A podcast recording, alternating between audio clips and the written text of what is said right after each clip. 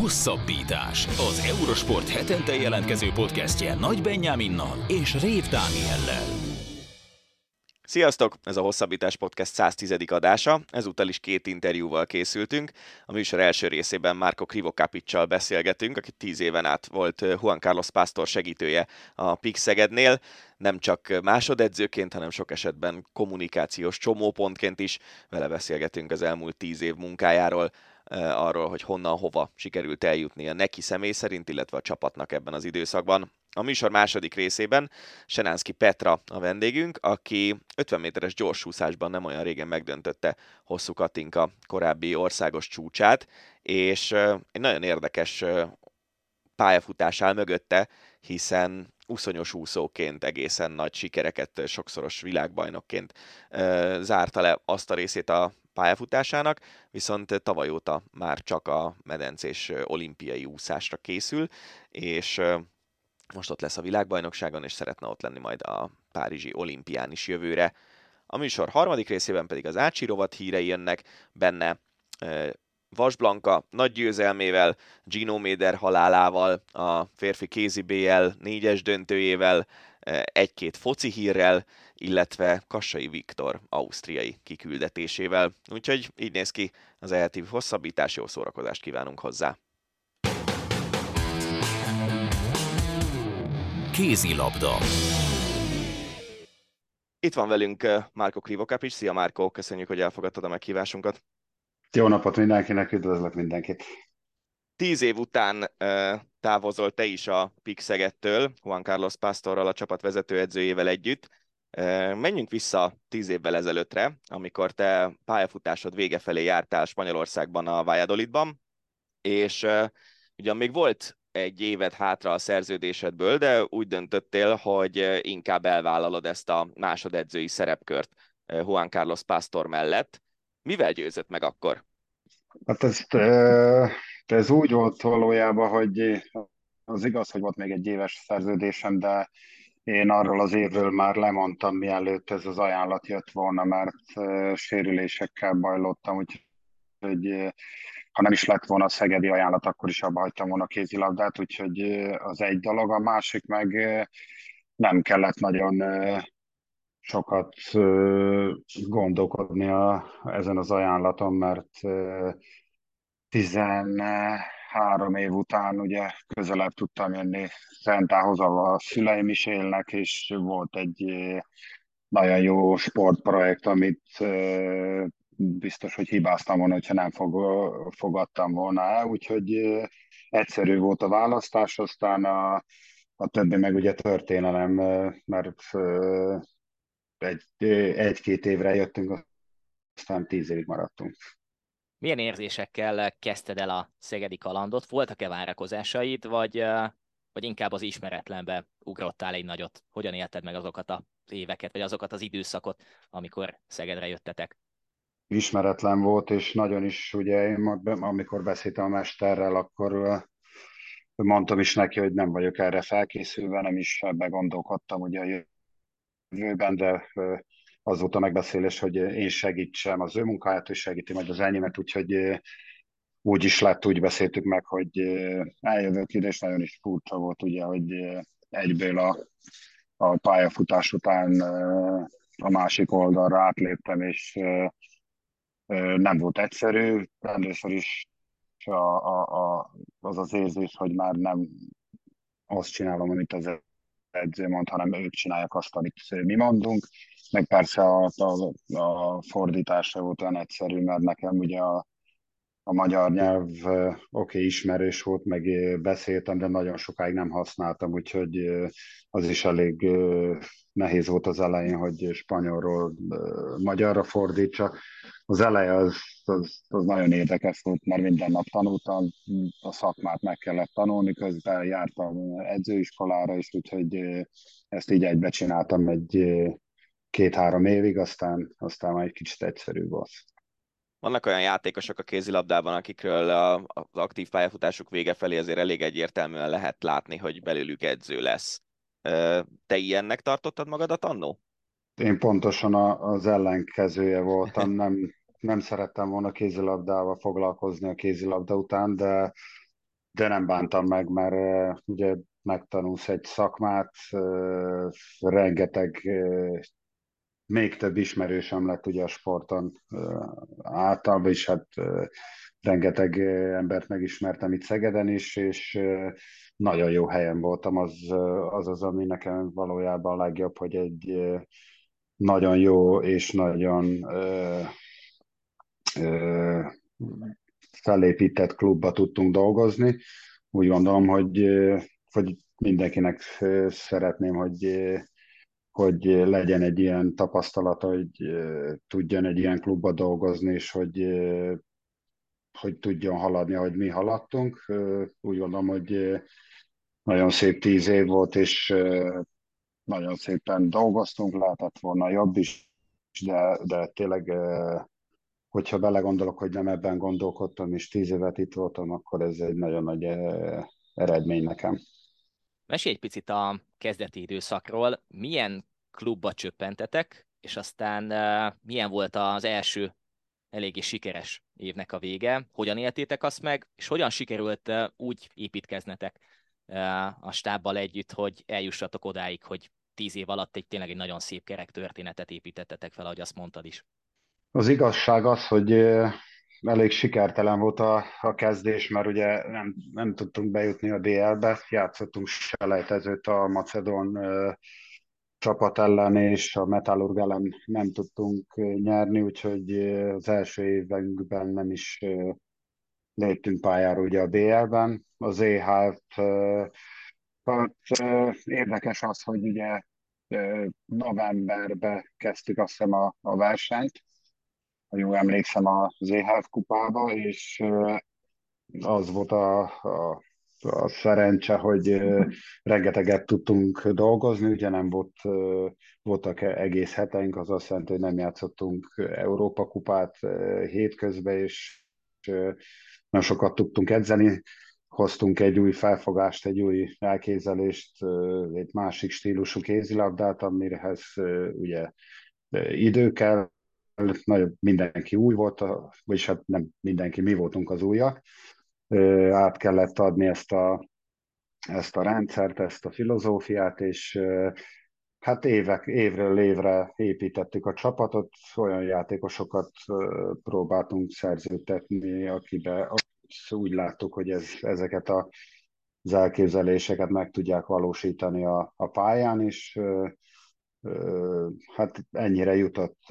Nem volt mindig egyszerű uh, hozni ide uh, olyan játékost, aki, aki, um, akivel ugye versenyezni kellett a legerősebb uh, bajnokságban, úgy gondolom a bé el-ben, meg ugye itt Magyarországon a Veszprém ellen, uh, de úgy gondolom, hogy uh, az elején fiatalabb játékosokat hoztunk, akiknek még nem volt uh, nagy nevük, és azokkal tudtunk haladni előre. Később uh, tudtunk lépni egy lépést, ugye uh, pénzileg is tudtunk hozni minősége, minőségesebb játékost, és uh, azután már uh, úgy gondolom, hogy uh, voltunk olyan szinten, hogy uh, mindenkivel tudtunk versenyezni Európában is, itt ugye Magyarországon is, és uh, ez is volt a feladatunk, amikor idejöttünk, hogy a csapatból először is csináljunk rendet, és próbáljuk felépíteni lépésről lépésre ezt a klubot.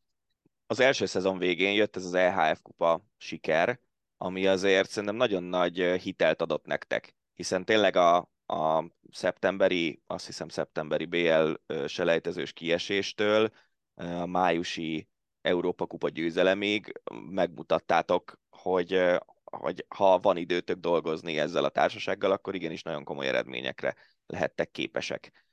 Ezt jól gondolom, hogy, hogy ez azért, ez a győzelem, ez megalapozta a ti munkátokat, hogy itt, itt nyugalomban tudtok majd dolgozni, akár négy-öt évnél hosszabb távon is? Nem gondolkodtunk ebben, de az biztos, hogy egy Európa kupát nyerni első évben egy csapatban, ahol nem ismerik ezt a rendszert, az, az nagy dolog, azt tapasztalatból tudom, hogy nem egyszerű elfogadni egy másik felfogást, és Ugye, ahogy mondtam, volt időnk edzeni, és úgy gondolom, hogy akkor állt össze úgy pontosan a csapat, ahogy össze kellett volna, hogy álljon. Majdnem egy egész szezon után léptünk pályára ugye Berlinbe, és úgy gondolom, hogy a, le a kalap az összes játékfiúk előtt, akik az é há ef kupát megnyerték, mert tényleg szerintem kiadtak száz húsz százalékot magukból, azok is, akik fél évben jöttek, mert ugye voltak olyan játékosok, akik elmentek, decemberben jöttek új játékosok, mindenki hozzáadott valamit, és igaz, így csapatként tudtunk játszani egész szezonban, de a végére úgy összeállt, hogy össze kell, hogy álljon, és úgy gondolom, hogy akkor úgy kapott egy lendületet a csapat, és ez vitt minket egész idáig. Az é há ef kupa győzelemhez kapcsolódóan így tíz év távlatából hogyan élted meg a nagy sikereket? Azért voltak bajnoki címek, volt kupagyőzelem, és nyilván volt európai kupagyőzelem, és ezzel párhuzamosan hogyan élted, hogyan éltitek meg a csalódásokat, a mélypontokat? Abból is volt nyilván azokon kívül is, meg azokon túl is, amit láttunk, vagy amit hallottunk. Ezeket hogyan dolgoztátok fel, akár együtt, akár te egyénileg? Ez is ugye egy tapasztalat, az ember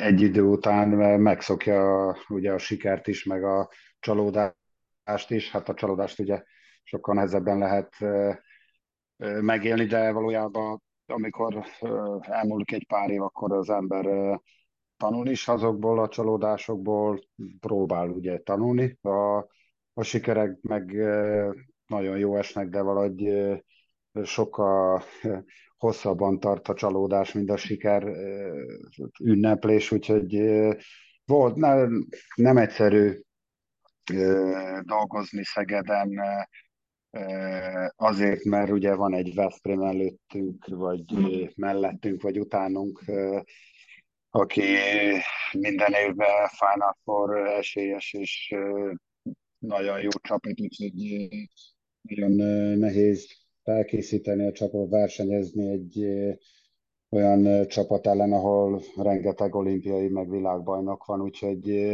úgy gondolom, hogy azt sajnálom, vagyis a legjobban, hogy nem tudtunk ünnepelni egy, egy bajnoki címet, vagy egy címet itt Szegeden, mert a szurkolók azt azért megérdemelték. Vol, voltak ugye, hogy mondtad, volt rá, vagyis volt bajnoki cím is, kupagyőzelem, Európa kupa győzelem, de egyszer se tudtunk ünnepelni, vagyis ünnepeltünk mi Szegeden, de nem itt volt a meccs, és ezt nagyon sajnálom, de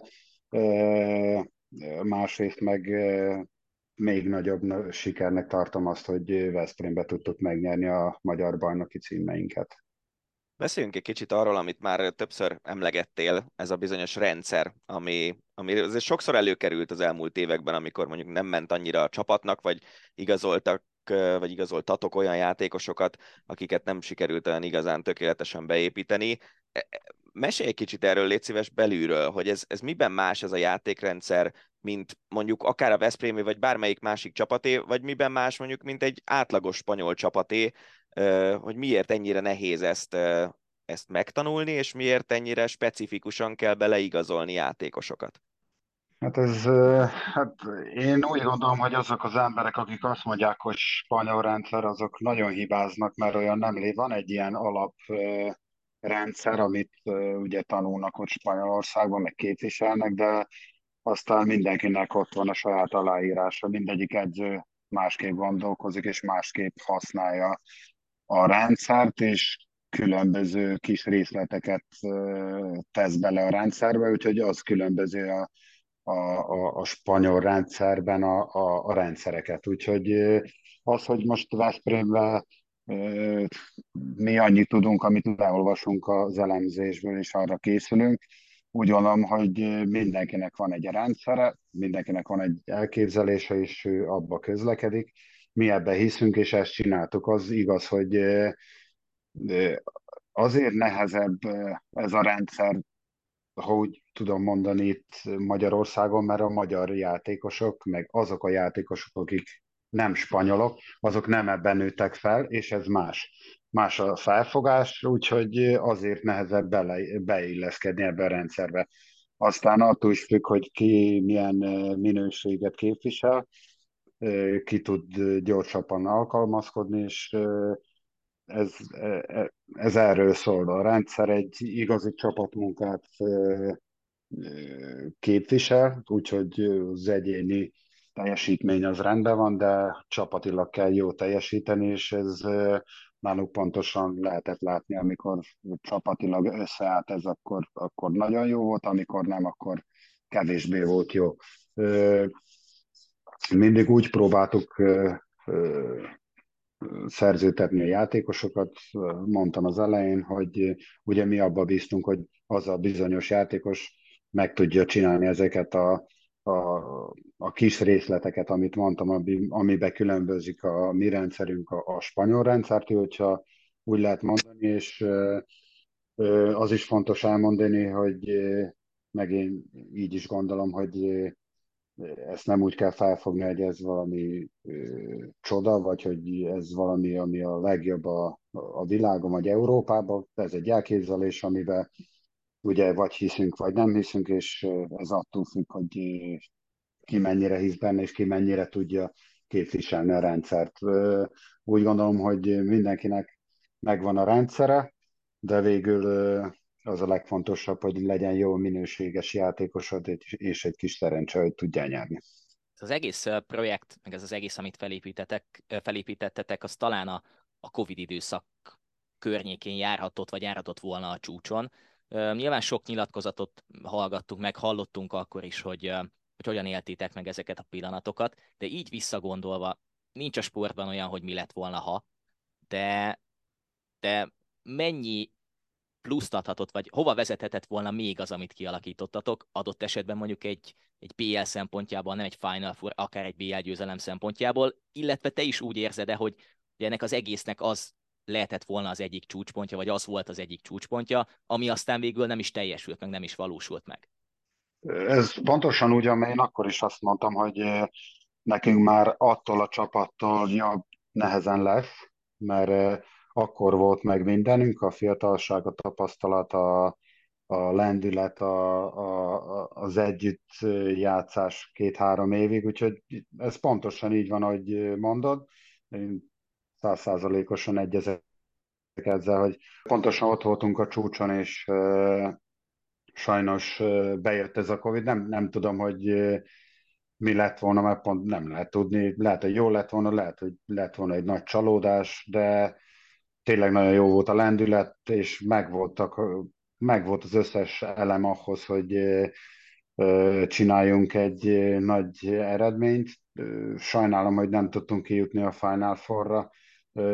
Kétszer is volt, hát nem kétszer volt, többször lehetőség, de ö, valahogy ott meg is szakadt ez a, abban a Covid-ban megszakadt ez a folyamat, és aztán valahogy újra kellett építeni a csapatot, ö, a tapasztalt jó játékosaink, akik, a, akik szükségesek ehhez az eredményhez, már ö, úgy gondoltuk, hogy nem tudják ö, ö, hozni azt, amit, ami ehhez szükség van, úgyhogy ott elindult egy új folyamat, de, de valahogy nem, nem sikerült végrehajtani a, a, a, a célt. Beszélgetés elején már érintetted részben, de engem a te munkádnak az a része is nagyon érdekelt, hogy, hogy ez egy dolog, hogy másodedzőként segítetted a vezetőedző munkáját, de egy ilyen kommunikációs kapocs is voltál. Ja, egyrészt a tévében is rendszeresen láttunk téged interjúkat adni, vagy fordítani akár játékosoknak, akár uh, Juan Carlos Pastornak, és gondolom, hogy a csapaton belül is azért uh, nagyon sok minden rajtad ment keresztül. Ez, ez nem volt nagyon megterhelő így az évek során, hogy, hogy az edzői feladataid mellett még egy csomó ilyen tolmácsolási vagy fordítási feladatod is volt, egész egyszerűen azért, mert te beszéltél kb. Minden nyelvet, amit az ott lévők beszélnek. Ez, hát ez egy olyan dolog, ami, ami nekem normális. Hát ez nekem nem volt se teher, se nem, nem kellett ilyen interjúkra készülni, mikor voltak ilyen előadások, arra egy kicsit fel kellett készülni, de hát igen, az élet megtanított, hogy eh, arra tanított, hogy, eh, hogy tanuljak a, a, főleg a, azokban az országokban, ahol voltam, és szerztek egy előnyt, de nem, nem, nem volt el, ez tisztelet volt nekem, meg eh, szívesen csináltam mindent, úgyhogy eh, a játékosokkal is. Én úgy gondolom, hogy ez egy, egy nagyon nagy előny, amikor a, az ember tud több nyelven beszélni, egyszerűbb az élete, és másképp is tudsz kommunikálni, ahogy a játékosok, ahogy a klubvezetőkkel, vagy egy szponzorral, úgyhogy úgy gondolom, hogy nekem ez segítette a munkámat, de teher, mint teher nem volt. Mesélj egy picit az utolsó évről, az utolsó szezonról. Egészen onnantól, hogy ugye bejelentettétek, a, vagy bejelentette a klub az Olborri elleni vereséget követően, hogy távoztok a szezon végén. Egészen odáig, hogy azért egészen szép volt a szezon vége a bajnoki döntő első meccsének megnyerésével. Hülye kérdés, és nyilván úgy is fel lehet tenni ezt, hogy ha bajnoki cím lett volna ennek a szezonnak a vége, akkor más érzésekkel távozol-e, mint így, hogy végül is csak ezüstérem lett. Vagy hogyan élted meg ezt így összességében, nem csak szakmai oldalról, de sokkal inkább a te saját személyes szempontodból? Biztos, hogy másképp lett volna, ugye hát háromszor nyerni bajnokságot egymás után az azért nagyon nagy dolog itt Magyarországon. Nagyon sajnálom, hogy ez nem így volt, de én mind sport, mind játékos, akkor is így gondolkoztam, ahogy most gondolkozok, hogy egy ciklus elindul, és egy ciklusnak egyszer vége lesz, és az biztos, hogy vége lesz. Most, hogy egy év után, fél év után, vagy öt, vagy tíz, azt az ember nem tudja, és erre fel kell készülni, úgyhogy én erre fel voltam készülve már nagyon régóta, nem, nem most, úgyhogy ne, nekem ez, ez egy normális folyamat, ami, ami, aminek meg kell, hogy történjen, és mondtam az elején is, hogy én nagyon szépen érkeztem ebbe a klubba, és nagyon szépen távoztam a klubtól, úgyhogy én úgy gondolom, hogyha valaki ezt fejbe eldönti, vagy ha felkészül, akkor ezzel nincsen semmi gond. Az élet megy tovább, itt a legfontosabb az, hogy a Pick Szeged az, az marad, és mindenki szurkol ugye neki, mert a Pick Szeged a legfontosabb az, hogy most mi leszünk, vagy egy másik edző, vagy az egyik játékos, vagy a másik, az, az, az nagyon nem nagy probléma, mert ugye itt csak az lehet a probléma, hogy milyen, mit képviselünk, meg mit érünk el. Úgyhogy én vagy úgy voltam vele, hogy mindent beleadtunk, hogy ledolgoztuk ezt a tíz évet, ahogy le kell dolgozni, és akkor tisztán lehet távozni a klubtól. És mit hoz neked a közeljövő? Hát én most pihenni szeretnék, meg azt is fogom csinálni.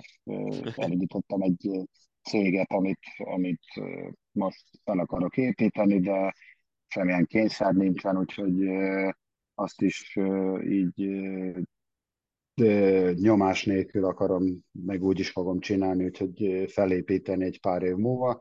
A kézilabdát azt most egy kicsit félre rakom, aztán meg, majd meglátjuk, hogy mi történik a jövőben. Hát azért remélem, hogy fogunk még látni téged kézilabdapályák mellett, akár Juan Carlos Pastor oldalán, akár egyedül. Köszönjük szépen, Marko, hogy elfogadtad a meghívásunkat. Én köszönöm szépen. Olimpia.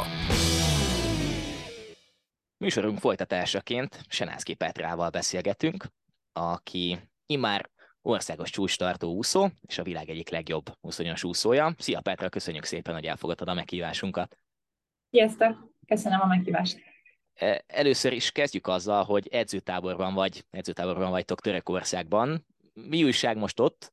Mesélj egy picit arról, hogy hogyan zajlott az utóbbi néhány nap, és most is edzés után vesszük fel az adást. Erről is mesélj egy picit, hogy milyen állapotban vagy jelenleg? Hát már ö, igazából nem vagyok Törökországban, egy hétig voltam, ma már itthon vagyok. Tegnap. Na, ez egy, ez egy meglepő fordulat.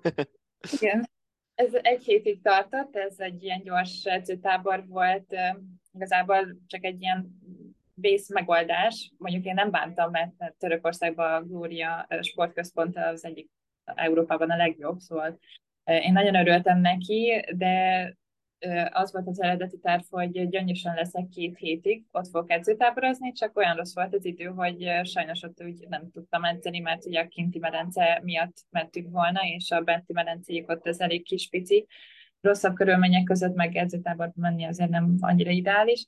Úgyhogy, úgyhogy hát eléggé elszomorodtunk, mert egy napot tudtunk eltölteni Gyöngyösen, utána hazajöttünk, itthon folytattuk, és, és Dávid az edzőmmel kitaláltuk, hogy akkor mi lenne, hogyha akkor egy hétre elutaznánk Törökországba, mert van közvetlen járat, ráadásul nem is annyira drága, és, és hát azért ott az, az tényleg fel tud tölteni, és most a következő versenyünk Rómában lesz, úgyhogy gondoltuk, hogy azért az, az adni fog egy kis lökést majd.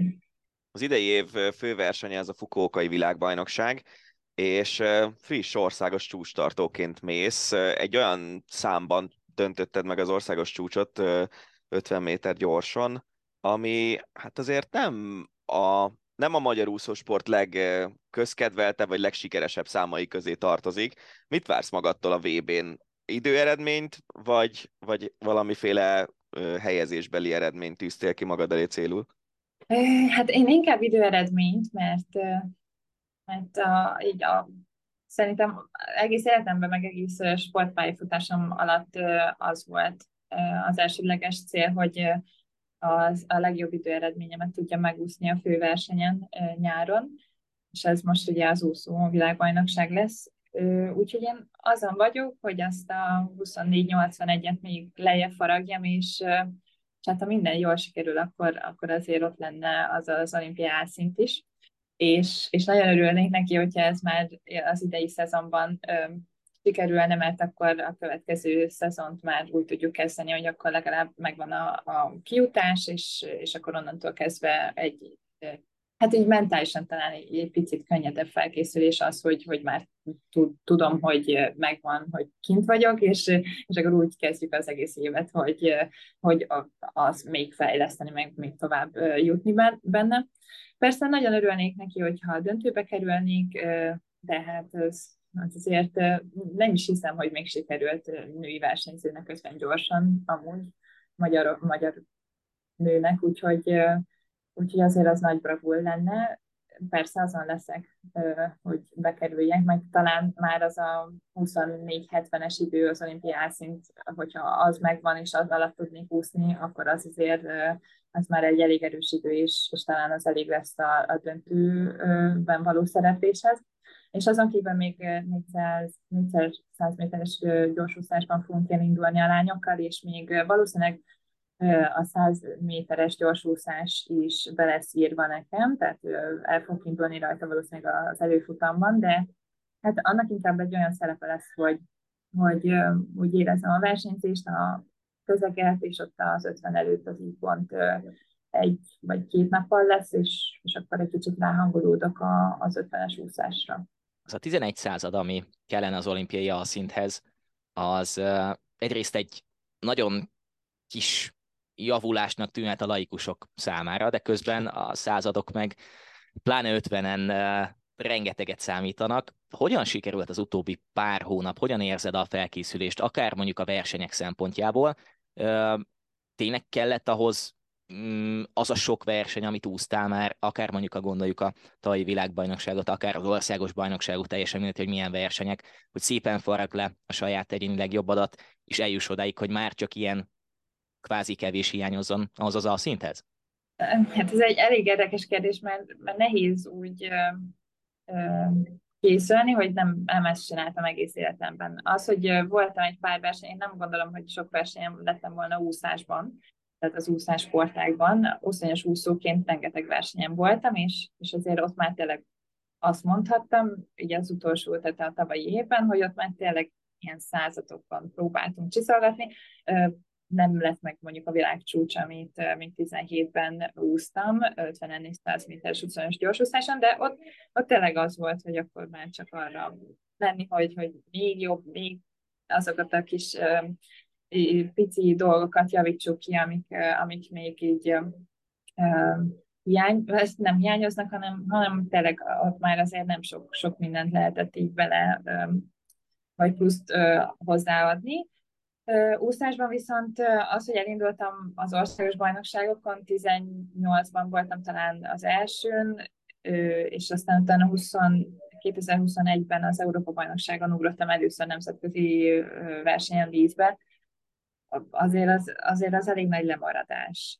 Most ez a, a Mare Nostrum versenysorozat ezért is kellett, hogy egy kicsit szokjam a, a nemzetközi közeget meg versenyzést, és, és hát ott is jött ki ez az időeredmény, és látszik is, hogy még, még, még elég, elég hát rutintalan vagyok még úszásban. Még itt, itt azért hát nehéz csinálni egy olyan dolgot, amit tényleg nem, tehát nem egész életemben erre készültem. Most az utóbbi egy év szólt tényleg teljes mértékben az úszásról, és nagyon nehéz is volt átállni, nagyon megviselt mentálisan is, mert, mert hát tényleg nagyon kellett fókuszálni, figyelni, mert majdnem, hogy előről kellett talán kezdenem az úszást, meg az, azt a vízben való létet.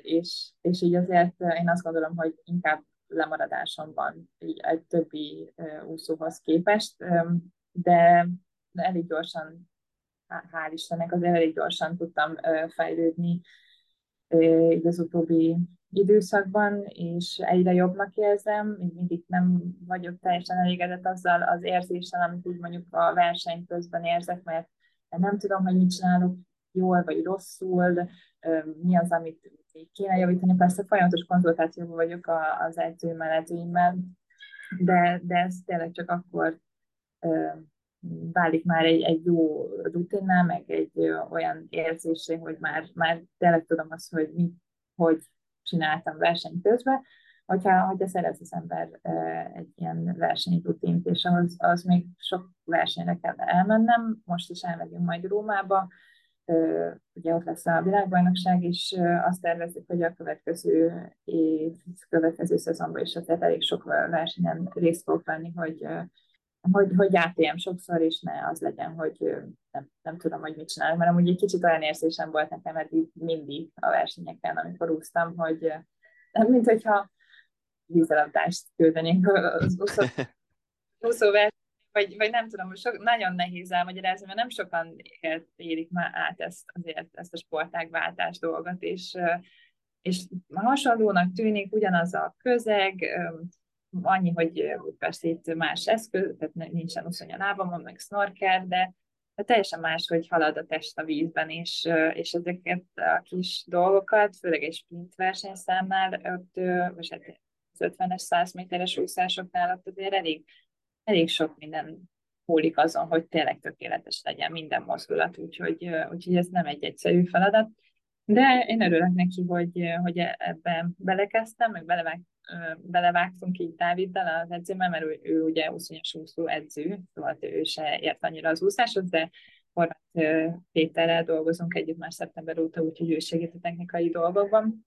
És hát látszik is, hogy sokat fejlődtem, és és tényleg most kezdek ráérezni, és, és azért tényleg, tehát hogy még ez az országos csúcs is azt gondolom, hogy mivel ott azon a versenysorozaton nem voltam túl nagy formában, szerintem még, még ebben nagyon sok van. Tehát hogyha én valószínűleg, hát nincs olyan a sportban, mi lenne ha, de azért valószínűleg, hogyha nem huszonöt huszonegyben jönnék át, hanem mondjuk hét éves korom óta úsznék, akkor, és még mindig tudnék úszni, akkor úgy, hogy még mindig tartana versenyzés, és akkor valószínűleg már lehet, hogy jobb időeredményeket tudnék produkálni, de, de ebben ez az izgalmas, meg, meg, meg jó így nagyobbakat ugrálni így néha, amikor így elkapom, hogy akkor mit is kéne csinálni, és mit kell változtatni, ez is az országos csúcs is pont egy ilyen és apró változtatás volt a technikámon, amikor így próbálgattuk, és, és ez bejött,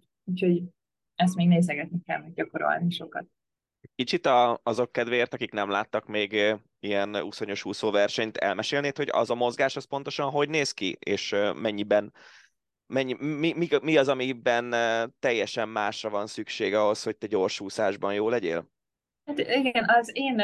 Öm, úszás nemem, az úszonyos gyors úszás, amiben, amiben vannak a, a szép eredményeim, az, az viszonylag, tehát egy külső szemnek azért hasonlít a, a sima gyors úszáshoz, mert ugyanaz a kartempó, ugyanaz a lábtempó, annyi a különbség, hogy úszony van a lábamon, egy, egy gumi úszony, vagy kettő, és úgy teszem meg a lábtempókat, és, és még van egy snorker is a fejemen, amivel levegőt veszek. Uh-huh. Úgyhogy hát én, ami, ami első nagy küzdelem volt számomra így az úszásban, az a levegővétel volt. Mert mindenki azt gondolja, hogy a búvárúszók azok jól bírják a vizet, amúgy tényleg vannak hipoxiás edzéseink, amikor így tényleg erre megyünk rá. De én, én, én általában snorkerrel úszom, tehát nem kell arra figyelnem, hogy oldalra fordítsam a levegőért a fejemet, és ugye annak is van egy ritmusa, amit be kell építeni, és borzasztóan csináltam szerintem. Az utóbb, tehát a, amíg még nem jutottunk el oda, hogy ez, ezeket tudjam gyakorolni, és hát nem is csoda, hogy, hogy száz méteren, amikor azért um, elég sok levegőt vesz az ember, a végén már annyira elsavasodtam az utolsó pár méteren, hogy, hogy borzasztó, szerintem azt így kívülről néz, de átjárni is amúgy, azért, mert hogy ugye rosszul vettem a levegőt általában, tehát nem, nem jó ütemben, meg ráadásul nem is... Um, Jókor fújtam ki, tehát ilyeneken, nagyon sok ilyen apróság van, amit így gyakorolni kell azért ahhoz, hogy, hogy jól menjen a dolog. És hát igen, a különbség meg, meg hát a sebesség is nagy a különbség, mert mondjuk ötven méteres úszonyos gyorsúszásban én, a, hát ami, ami tartott világcsúcsot, az húsz ötvenkettő, tehát húsz és fél másodperc, úszanyákkal pedig húsz, majdnem huszonöt másodperc, tehát azért nagyon sok az így ötvenen, és, és hát, hát igen, az úszony miatt a lábat, a törzset, inkább a lábat sokkal dominánsabb az, az úszonyos úszásban, az úszásban meg, meg inkább a felsőtest az, ami adja a sebességet. Úgyhogy nekem ezzel is egy kicsit így meg kell küzdenem így ebben a sportágban, hogy, hogy át kell tenni a hangsúlyt. A lábnak is erősnek kell lenni az úszásban is, csak, csak teljesen más, az inkább tartja a, a tempót, és a, a karral haladunk előre, úgyhogy, úgyhogy így, így tudnám valahogy elmagyarázni, uh-huh. de nehéz. Nem, ez így, ez, így, ez így tök jó. Annyi még csak így rácsatlakozva erre, hogy akkor az erőléti edzéseket is más hangsúllyal kell csinálni? Ö, igen, hát a, talán a kondi edzéseink azok, hát az, az mondjuk ha, jobban hasonlít arra, amit eddig is csináltam, ö, mert, mert ott is már az utóbbi években robbanékonyság és erőfejlesztés volt a, a fő cél, meg a fő szempont, de, de igen, ott is uh, már többet kell használnom a karomat, próbálok tanulni húzóckodni, amit például nem nagyon tudok, mondjuk nem is, nem is rám találták ki a húzóckodást, mert azért százkilencven centis vagyok, az hetvenöt kilós, és látom, így uh, azért nem annyira egy hosszú karjaimmal azért így felhúzni az egész testemet. De, de hát azon is rajta vagyok, meg egyre jobban megy, és, és hát ezek azért mind segítenek abban, hogy azért a, a vízben is erősebb tudjak lenni. Úgyhogy, úgyhogy azért ott is van, amiben már más a, más a fókusz, meg vannak kifejezetten úszás technikára, meg így az úszáshoz kapcsolódó mozdulatok tanulása miatt beépített feladatok, úgyhogy, úgyhogy van, van rengeteg új, új dolog. Én, én úgy gondolom, hogy nagyon izgalmas ez az időszak, mert, mert így huszonnyolc évesen átélem ezt az egészet, úgyhogy hogy már azért egy sportágban azért letettem egy pár dolgot az asztalra, és, és ez olyan izgalmas, meg ott, ott már nem lett volna olyan motivációm, ami, ami így fenntartotta volna bennem a, azt a azt a vágyat, hogy fejlődjek, meg, meg folytassam, és, és hát már egy idő után az ember már nem tud ilyen célt kitűzni, hogyha, hogyha nagyon régóta tart egy, egy, egy nagyon jó szintet, és, és már azt érzi, hogy azért így, amit csak lehetett, azt így elért a sportágában. Meg hát szerintem akkor is kell kb. Abba hagyni, és, és hát ez a, az úszás meg azért így, így szép dolog nekem, hogy így becsatlakoztam, meg így átállok, mert, mert tényleg olyan nagy, nagy kihívások vannak benne, hogy, hogy ez még lehoz az úszodába reggel hatkor is, hiába hideg a víz, meg, meg, meg hát még, igen, még, még vannak nagy, nagyobb célok is, és akkor emiatt azért motiváltabb tud maradni az ember, és hát én legalábbis motiváltabb tudok maradni.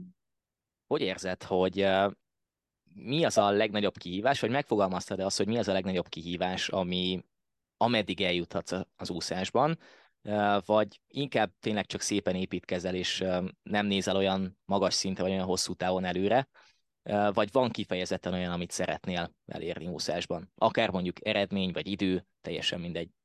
Hát én, én amikor belekezdtem ebbe az egészbe, akkor, akkor az olimpia volt így a szám előtt, mert tehát az, mint egy, egy cél került így előtérbe, amikor, amikor igazából akkor fogalmazódott ez meg bennem már, amikor a huszonegyes, és hát a húszas tokiói olimpiára a B-szinten nem tudtam kimenni, amit egy normális, normál olimpiára, tehát akkor lett, jósult lettem volna úszni ötven méteres gyorsfutáson, mert volt kvalifikációs időm, csak, csak ugye nem az A, hanem a B, és akkor ilyen létszámcsökkentés miatt nem engedték a B-szinteseket, hogy utazzanak, és És hát az, nekem az nagyon rosszul esett, mert persze nem volt benne annyi munka, meg odafigyelés, meg, meg készülés, mint például, amit most csinálok, mert akkor még mindig az uszonyos úszás volt az, ami a fő sportágam volt, és akkor amellett azért az országos bajnokságon úsztam mondjuk az úszásban, meg, meg ott elindultam az Európa-bajnokságon is, úgyhogy úgyhogy az, amikor megtudtam, a, hogy, hogy mégsem mehetek, az olyan az olyan nagyon lelombozott, pedig hát azért nem, nem kellett volna, mert elértem én már nagyon sok mindent egy sportágban, csak úgy beleéltem magam, meg teljesen úgy készültem mentálisan, hogy ott az uszonyos úszó világbajnokság után, akkor kiutazok Tokióba, ráadásul megcsináltam minden orvosi vizsgálatot, ruhapróbán, megkaptam a ruhákat, tehát már így beleéltem magam, nagyon, nagyon beleéltem magam, hogy én akkor ezt, ezt, ezt is át fogom tudni élni a sportpályafutásom alatt, és aztán, hogy nem mehettem, igazán elég nagy hiányérzetet hagyott egy megűrt így bennem, hogy nem, nem sikerült, és, és hát vagyok is annyira maximalista, hogy nem is nagyon hagynám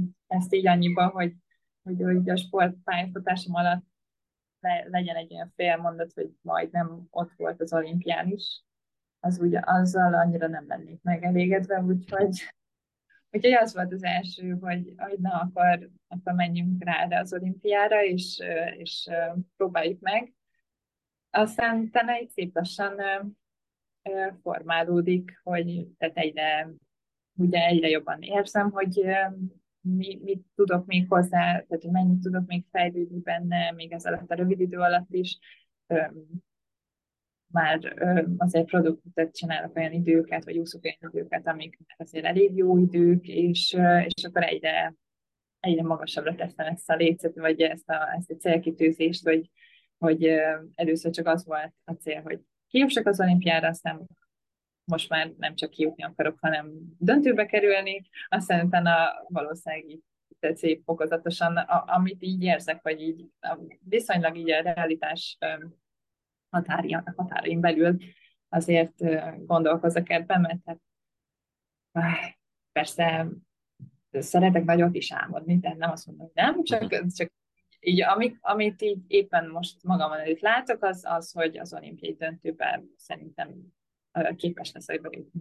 Aztán utána, hogyha nagyon jól megy, akkor én nem fogok elzárkózni semmilyen másik nagyobb céltól, de, de, de még egy kicsit sok idő van, tehát hogy még azért kell uh, jobb időket úsznom, tehát az már, ha én, én bármilyen mondjuk éremben uh, szeretnék gondolkozni, akkor azért az már egy jó huszonnégy eleje, vagy huszonnégy alatti idő, az meg azért elég messze van, uh, ötven méteren, de, de hát meglátjuk, meglátjuk, hogy mire lesz elég, én rajta vagyok az ügyön, úgyhogy, um, úgyhogy mindent bele fog adni abba, hogy, hogy teljes. Tehát amennyit tudok, annyit fogok készülni el, és, és hát ez nem kevés, mert én nagyon szeretek amúgy edzeni, úgyhogy, úgyhogy benne lesz a minden, ami, amit csak tudok, azt még ebben, ebben úgy vagyok velem, hogy, hogy hogy már nem szeret, tehát én nem szeretnék ö, életem végig kb. Ö, az élsportban maradni, hanem, hanem szerintem ö, egy ilyen ö, olimpiai szereplésem, meg még talán egy utolsó levezető évben, aminek mondjuk a világjátékok a lezárása, ami az uszonyos úszás, az egy ilyen szép, ö, szép keret lenne, és, ö, és én nem gondolom, hogy azután szeretnék ö, tovább maradni az élsportban, i- ilyen szinten, tehát, hogy uh, mint sportoló, mert, mert, mert már azt érzem, hogy azért már így azért elég nehéz, meg, meg nagyon régóta uh, csinálom, és, uh, és így elég, elég lesz, és úgy vagyok vele, hogy ebben a két évben mindent, uh, mindent beleölök, és mindent uh, és, uh, még, még rááldozok, amit csak tudok, és, uh, és, uh, és szeretném Hát szeretném azt, hogy, hogy úgy tudjam abba adni a sportot, hogy akkor ebben tényleg minden, minden benne volt, és uh, nincs, nincs semmilyen hiányérzetem. Nagyon kevés időnk marad, de nagyon érdekel, hogy hova teszed magadban ezt az egészet, hogy mondjuk egy olimpiai döntős szereplés, azt tartanád a sportpályafutásod csúcsának, vagy azért ahhoz érem kéne, hogy, hogy a, a búvárúszásban elért óriási nagy sikereidet übereld? Hát úgy gondolom, hogy ha az időeredményem olyan lesz, amit, amit én így elképzelek, akkor meg fogok elégedni, és megúszom, akkor meg fogok elégedni azzal is, hogyha mondjuk ez csak egy középdöntőben sikerül megúsznom. Hogyha bejutok azzal mondjuk a döntőbe, és ha nyolcadik leszek, akkor is örülni fogok, inkább az időeredmény az meg az, hogy képes voltam erre, már az az érzés is szerintem egy ilyen jó le- lezárás, mert hát azért szerintem nem, hát nem sok ember csinálta ezt, nem is tudom, hogy volt egy ilyen szinten, tehát hogy, hogy egy másik sportágban, ráadásul én nem olimpiai sportágban jövök, úgyhogy én teljesen más felkészülésben voltam, egész életemben nem volt annyira jó, tehát nem volt annyira sok adott jó feltétel, meg nem is tudtunk annyit edzeni, mivel nem is volt a lehetőségünk annyit edzeni. Úgyhogy szerintem már az, hogy a döntőbe kerülök, hát amúgy sporttörténelem is, mert, mert nem volt még női, magyar női ötven, ötven gyorsúszó, aki, aki bejutott volna a döntőbe olimpián, sőt szerintem még lehet, hogy középdöntőbe se, úgyhogy én nem vagyok ilyen nagyon elégedetlen azért már, hogyha tényleg sikerül kijutnom, és ott a legtöbbet kihozni magamból, akkor én bármelyik helyezéssel boldog lesz. Akkor ehhez kívánunk sok sikert, meg először is természetesen a világbajnoksághoz majd idén nyáron. Köszönöm szépen. Ácsi. A hét legérdekesebb hírei. Az Ácsival folytatjuk, illetve zárjuk az E H F hosszabbítás podcastet is.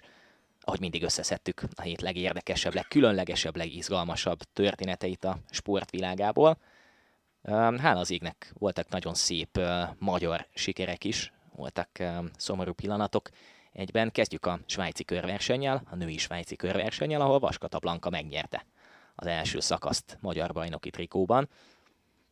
Nem akármilyen pillanat volt a magyar kerékpársport második pirosbetűs ünnepe. Én ezt a walteriánus dolgot őszintén szóval nem szeretem különösebben. Én nagyon szeretem Atit, mint embert, nagyon szurkolok neki a versenyeken, de hogy egy házat kell alapítani azért, mert valaki elér egy szép sportsikert, én ebben nem hiszek. Tök érdekes amúgy, hogy Puzsér Róberttel nagyon sok mindenben nem értek egyet, de amikor arról ír, hogy nem kell hősként ünnepelni azokat a magashegyi hegymászókat, akik akár meghalnak, akár hegyet másznak, akár ilyesmi, ezzel teljes mértékben egyetértek, mert ha valakinek ő a hőse, az tök jó, de hogy én, aki tényleg nem tudom, kétezer-valahány száz méteres hegyet már másztam életemben, de hogy nekem nyilván nem egy ilyen ember lesz a hősöm, és, és szerintem mindenkinek meg kell találni a maga hőseit, akikre felnéz, és akikhez tud kötődni. Függetlenül attól, hogy egyébként nagyon magas szintű sportteljesítménynek gondolom a nyolcezresek megmászását. De erről már beszéltünk korábban. Szóval Blanka nagyon nagy királyság, hogy nyert egy szakaszt, egy, egy, ez a legfontosabb. Neki szerintem személy szerint ez nagyon kellett, mert ő évekig ugye leginkább úgy versenyzett, hogy a saját eredményeiért egyedül. Nem annyira volt neki szerintem természetes az, hogy, hogy ő úgy versenyez, most már hogy is két éve nagyjából az es dé Works-ben, hogy, hogy a világ egyik vagy a legerősebb csapatában nagyon sokszor inkább mások sikereiért küzd. És, és mondjuk amikor nem tudom, az első Amstelén bejött huszonvalahanyadik helyen úgy, hogy egyébként iszonyú fontos szerepet játszott abban, hogy Follering talán nem is tudom, hogy nyert, vagy nem nyert végül, de, de hogy harcolhatott a győzelemért, azt lehet, hogy neki jobban fel kellett dolgoznia, mert ő azt látta, hogy csak huszonvalahanyadik lett, és, és amúgy is a személyisége is szerintem ilyen, hogy ő, ő nagyon, nagyon szeretne mindig a létező legjobban teljesíteni, és nagyon szeretne megfelelni mások elvárásainak ilyen szempontból. Úgyhogy örülök neki, hogy nyert. Úgy tűnik, hogy téged kell állandóan beírni valami kerékpárversenyre, hogyha azt akarjuk, hogy Blanka nyerjen. Nekem a negyedik helyek jönnek, de már nem is tudom, hogy hányszor volt negyedik amúgy, úgyhogy én közvetítettem a befutóját. Jó, hát legyen egy Monti a következő, és akkor összejön a nagy győzelem ott is. Legyen így. Cyclocross meg az országot után. Tök érdekes egyébként, pont említeni akartam a vé bé negyedik helyet. Szabó Mikivel, Blanka párjával beszéltem telefonon, és Miki azt mondta, hogy Blanka vé bé negyedik helye az egy kiugrás volt, tehát az egy félig-meddig csoda volt, és azt valahogy úgy fel kellett dolgoznia, hogy ezek után mégis az elitbe megérkezzen. És most ezzel, hogy végre győzött, azt mondta Miki, hogy Blankában valami átkapcsolt, még ilyen rövid idő alatt is, tehát alig telt el pár óra a győzelme óta, és most érzi azt, hogy igazán helye van a mezőny elejében. Tehát, hogy és most nézzük meg azt, hogy a média hogyan kezelte őt. Miki azt is mondta, hogy végre az elvárásoknak, meg mindenkinek a akik mondjuk negatív hanggal voltak azzal, hogy Blanka nem nyert kétezer-huszonkettőben semmit, azoknak is meg tud felelni, és most már ez a teher, ez lekerült róla. Ne felejtsük el, huszonegy éves. Ja, igen, meg a másik az, hogy, hogy szerintem sok, sokakhoz képest ő neki tényleg nagyon lájtos a versenyterhelése például. Tehát tényleg a, ugye ez a huszonegyes vé bé, amit mondtál, szerintem abban az évben talán hét vagy nyolc országúti versenynapja volt, és ott a Vueltán ment ugye nagyon jól. Igen. Előtte. Nem tudom, tehát nyilván az embereknek vannak elvárásai, annak is szerintem nehéz lehet megfelelni, hogy azért Blankáról látszik, hogy ő, ő egy iszonyatosan nagy tehetség. Tehát tényleg én nem tudom, hogy, hogy közvetítettem-e magyar sportolóból hasonló szintű Aha. tehetséget valaha. Lehet, hogy igen, de, de nem vagyok benne biztos. És és hát persze idő kell, idő kell ahhoz, hogy hozzászokjál, ahhoz, hogy hogy versenyez az es dé Works. Ugye az is kellett, tavaly ő neki nem nagyon volt talán a, azon a Bretagne klasszikon, ahol azt hiszem hetedik vagy nyolcadik lett, ott volt neki lehetősége magáért menni, és, és most, meg, most meg volt lehetőség a Vueltán, ott jött két negyedik hely. Nyilván azért azt is hozzá kell tenni, hogy ezen a svájci körön ez a mezőny ez gyengébb jóval. Tehát a, a Vueltán ott Marianne Vosszal, meg Kullal, meg nem tudom még ki volt, Norsgorral sprintelgetett, itt meg Gasparinivel, meg Sierrával, tehát hogy azért nem ugyanaz a mezőny, és még mindig, hogyha lehet, hogyha van tíz sprint egy ilyen dimbes-dombos nap végén, akkor kilencszer Fosz nyeri azt a sprintet ellene, és de, de lehet, hogy egyszer viszont megveri Marianne Foszt, ami meg, megint egy óriási szintugrás lenne. Úgyhogy ö, szerintem ja, látszik, hogy, hogy jól érzi magát ezzel a csapattal, látszik, hogy fejlődik szépen, ö, most már kap lehetőségeket is, hogy, hogy saját eredményért küzdjön, és, és azért, hogyha megnézed, ebben a csapatban mondjuk, ha megnézem mondjuk Ney Fisher Black idei eredmény sorát, úgyhogy tavaly ugye ő top ötös volt a Giron, és aztán nem tudom, hányadik lett a túron is ott volt, ha jól emlékszem. Ott az elejében valahogy. Ott is az elejében volt. Nem, nem alap az, hogy te lehetőségeket kapsz. Igen. És az is szerencse egyébként, hogy ő egy ilyen típusú versenyző, hogy mondjuk azokat a hegyeket, amiket Vibesz, és esetleg még Kopecky se feltétlenül, bár Kopekivel nem is nagyon ment együtt ebben a szezonban, de hogy azokat a hegyeket, amiket Vibesz nem bír ki, ő kibírja, és azért elég jó megindulása van a végén. Ebből, ebből sok jó eredmény születhet még ebből a versenyzői profilból. És hát nézzük meg, hogy milyen profi nyilatkozik már. Tehát hát igen.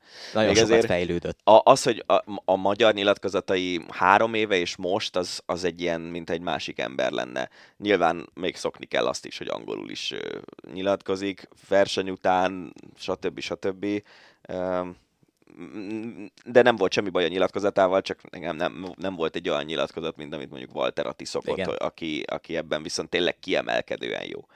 Úgyhogy tényleg én nagyon örültem. Um, ennyi. És sok ilyet. Sok ilyet még. Ja. Hát én, én ezt, ezt írtam a saját Facebookomra, hogy az első, de nem az utolsó. Ebbe viszont biztos vagyok, erre rátenném a nyakamat. Száz százalék, igen. Um, a hét legszomorúbb hírével megyünk tovább, hiszen a svájci kört a férfiaknak is megrendezték, és bár ne rendezték volna meg, hiszen Gino Mäder elhunyt egy lejtmenetes bukást követően. És uh, ilyenkor esik le az az embernek, uh, amit pont a női svájci kör közvetítése közben is említettem, hogy, hogy azt felejtjük el sokszor, hogy az életükkel játszanak ezek a versenyzők. És nem csak ezek a versenyzők, hanem nagyon sok sportban van még hasonló. Na, ez egy jó felvetés. Ö, szerintem kezdjük azzal, hogy, hogy én, én nagyon... Ö, tehát, hogy én most már túl sok ilyet idézőjelben éltem át, uh-huh. mióta benne vagyok a, a bringasportban, ö, amennyire benne vagyok. Igen, tehát, hogy én most már tényleg nagyon, nagyon elkezdeném erőltetni azt, hogy, hogy valamit csináljunk. És lehet, hogy nem lesznek majd olyan idők a hegyeken fölfelé, vagy nem tudom, de hogy, hogy miért nem fejleszt valaki abból a légzsákból, ami az alpesi sízőknek van, valami olyan könnyített modellt. És lehet, hogy az, azzal se éled túl, de hogy azért sokkal jobb esélyed lesz rá, hogy túléld. Mert hogy egyébként a kerékpársportban tényleg az van, hogy, hogy most kétezer-tizenhat óta, ha jól emlékszem, akkor öt verseny közbeni haláleset igen. volt. Igen. Ugye Mingér, aki szívrohamot kapott verseny közben, Gulárc, aki valószínűleg szintén, igen.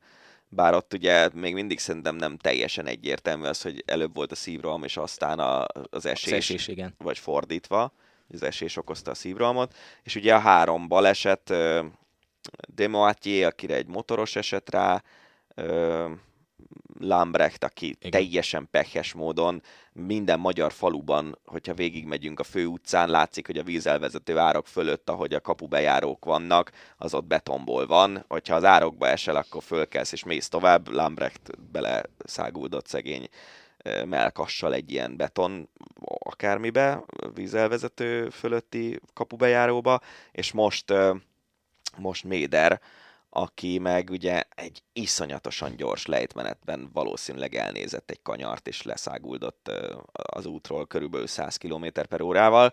És nyilván ez volt az egyik téma a héten, hogy, hogy a, az ilyen gyors lejtmeneteknek van-e helye a kerékpársportban, van-e helye utolsó hegy utáni lejtmenetként a cél előtt közvetlenül az utolsó lehetősége ez a versenyzőknek, hogy még hozzanak valamennyit. És ugye másodpercekért harcolnak, de közben meg tényleg, hogyha valamit benéznek, akkor abból van olyan, hogy mint egy Zána leesett az útról igen. egy nappal, vagy kettővel később a szlovén körön, semmi baja nem volt, és van, hogy belehal. Tehát, hogy szerintem én már túl túl sok ilyet, ilyet éltem át ahhoz, hogy azt mondjam, hogy, hogy ilyenkor jön rá az ember, hogy az életükkel játszanak. Én, én nagyon sokszor érzem magamon azt, hogy, hogy mennek lefelé iszonyatos sebességgel, és csak így azért rimánkodom magamban, hogy, hogy nehogy valami történjen. Pont ugyanez volt. Versenyzői hiba az egy dolog, de hogy simán lehet, hogy kapsz egy defektet. Igen. Pont ugyanez volt egyébként a női svájci kör harmadik szakaszán. Volt egy bukás lejtmenetben is, nagyon veszélyes lejtmenet volt, és ugyanúgy mutatta a, a, az operatőr vagy a rendező, hogy nyolcvannégy kilométer per órával mennek lefelé. A csajok. A csajok, és ö, pont abban a lejtmenetben volt, nem tudom kinek a lejtmenete, nem ugrik be, lehet, hogy Ayuso-i, hogy száz, vagy kilencvenkilenc-száz kilométer per óra. És ugye annál a kanyarnál, igen. igen, annál a kanyarnál, ahol aztán elesett Gino Mäder. És tényleg azon lehet elgondolkozni, hogy, hogy vajon a sisakkal lehet-e valamit még fejleszteni, vagy hát, még mit lehet, mert ez, ez, ez tényleg bár, és az a baj, hogy bármikor előfordulhat, bármelyik persze, versenyen. Persze. Nyilván most lejtmenet és lejtmenet között is van különbség, van, ahol nagy szakadék van mellette, ott nem ártana szerintem valamiféle ilyen hálót kifeszíteni, vagy ilyesmi, de ugye például, ahol, ahol Weiland meghalt kétezer-tizenegyben, igen. ott egy fal volt mellette. Elnézett valamit, arccal neki ment a falnak. Froome is hogyha fal, vagy hogyha arccal megy neki akkor annak a falnak, akkor már nem élne. Ö, szóval ne, nem tudom, hogy tök érdekes ez, hogy, hogy elfogadjuk tulajdonképpen, és szeretjük a bringásokat nézni, szeretjük nézni azt, hogy, hogy száguldanak lefelé, ugye hősiessé tesszük azt, amit csinálnak, Bonifáció, meg igen. Mohoric a Sanremón, meg ilyenek. Igen. És, és közben meg tényleg ez, ez, ezzel lehetne szerintem valamit kezdeni, talán, nem tudom. Hát reméljük, hogy valamit legalább tanul a sportág ebből. Vagy tanulunk mi, vagy tanulnak ők. Hát ja, tudom. Csak közben meg nem fogunk. Mert hogy legyünk reálisak, nem, nem nagyon történik. Az, az, az tök érdekes, hogy, hogy Jakobsennek a majdnem halála, az elindított egy folyamatot arra, hogy próbáljanak kifejleszteni olyan biztonsági kordont, meg ilyesmi, amivel a versenyzők jobb eséllyel megússzák a, a, a nagyon nagy tempónál való bukásokat, csak hát nyilván nem lehet, nem tudom mennyi ez az Albula Pass lejtmenet, tizenhat vagy tizennyolc kilométer, nem lehet végig kordonozni az egészet, mert annyi kordon a világon nincs. Még lehet egyébként, hogy még Svájcban lenne is rá pénz. Hát jó. De hát figyelj, ez egy ilyen, tehát az a baj, hogyha, hogyha most annyival drágábbá tennénk a kerékpárversenyek szervezését, hogy, hogy mondjuk minden ilyen veszélyes ö, lejtmenetnél ö, ilyen azt a boplen kordont, amit igen. a Flandrián az utolsó háromszáz méterre kitesznek, olyannal körbe kéne keríteni az egészet, nem lenne több kerékpárverseny. Igen. Még így is halljuk, hogy a női Giro például lehet, hogy nem is lesz megrendezve igen. végül. Igen, és a másik, hogy oké, hogyha bevezetjük a World Tourba ezeket a biztonsági intézkedéseket, de tényleg a kisebb versenyeken meg ugyanúgy ott van a persze. veszély. Ott lesz a veszély. Persze. De azért nyilván a, Az, az, akiket felsoroltam, azok, azok mind ö, nagy, versenyen mind nagy versenyen történt halálok voltak. Igen. Ö, ugye a három balesetes halál az konkrétan mindhárom World Tour verseny volt, és, ö, és háromból kettő World Tour csapatversenyzője. Igen. Ö, tehát néha, ezen felül még egy csomó haláleset van kerékpárban, arról nem beszélve, hogy hány bringást ütnek el ö, edzés közben az úton, és akkor tényleg van, aki megússza, van, aki mondjuk csak összetöri magát, és van, aki nem éli túl. Uh, félig meddig hasonló témával megyünk tovább. Ezt nem is írtam fel előzetesen, amikor uh, itt összeszedegettem, meg összeszedegettük a hét fontos történéseit. A kézibél a következő téma, uh, és ott is a döntőben a Magdeburg Kielce meccsen elhunyt egy lengyel újságíró. Szerintem az év egyik legszebb uh, pillanata lehet az, amit Bennett Wiegert, a Magdeburg edzője csinált, aki azt mondta talán Dujšebájevnek, hogy felőle azon az álláson megállíthatják a meccset, hogyha nem szeretnék folytatni a, az újságíró rosszul léte után. Nyilván nem tudták akkor még, hogy, hogy, hogy mi lesz az újságíróval, túlélje vagy sem, ugye végül nem élte túl. Viszont mi itt volt az állás? Vezetett a Kielce. És azt mondta, huszonkettő húszra. Azt mondta Wiegert, hogy aha, állítsuk igen. le a meccset, ha akarjátok. Igen, igen, igen. Az tényleg, az komoly. Ez, ez nem jutott el még hozzám. A Twitteren olvastam pont uh, itt egy friss hírben, és uh, egyből azt mondják. Sőt, azt mondták, hogy a meccs közben is azt mondta, és utána megerősítette a sajtótájékoztatón, hogy tényleg ezt mondta-e, nem csak egy pletyka, de tényleg ezt mondta. Hogy... Hm. És tartja az álláspontját, ha azt mondta volna a Kielce, hogy, uh, hogy nem folytatják, akkor... odaadta volna a bé el győzelmet. Igen, mert hogy egy lengyel uh, újságíró halt meg valószínűleg szívrohamban, igen. ami azért kemény, nem? Hogy eltöltesz harminc évet egy szakmában, és aztán egy iszonyatosan kiélezett, izgalmas meccsen uh, meghal szívrohamban. Igen, ráadásul a Kielce az, az egyik legközelebb álló újságíró igen, volt. Igen, igen. Ezért is mondta azt, hogy nyilván, hogyha a játékosok ismerték, meg szerették őt, az újságírót ezért mondta azt a csapatnak, hogyha nem szeretnék folytatni, akkor akkor feladják a meccset.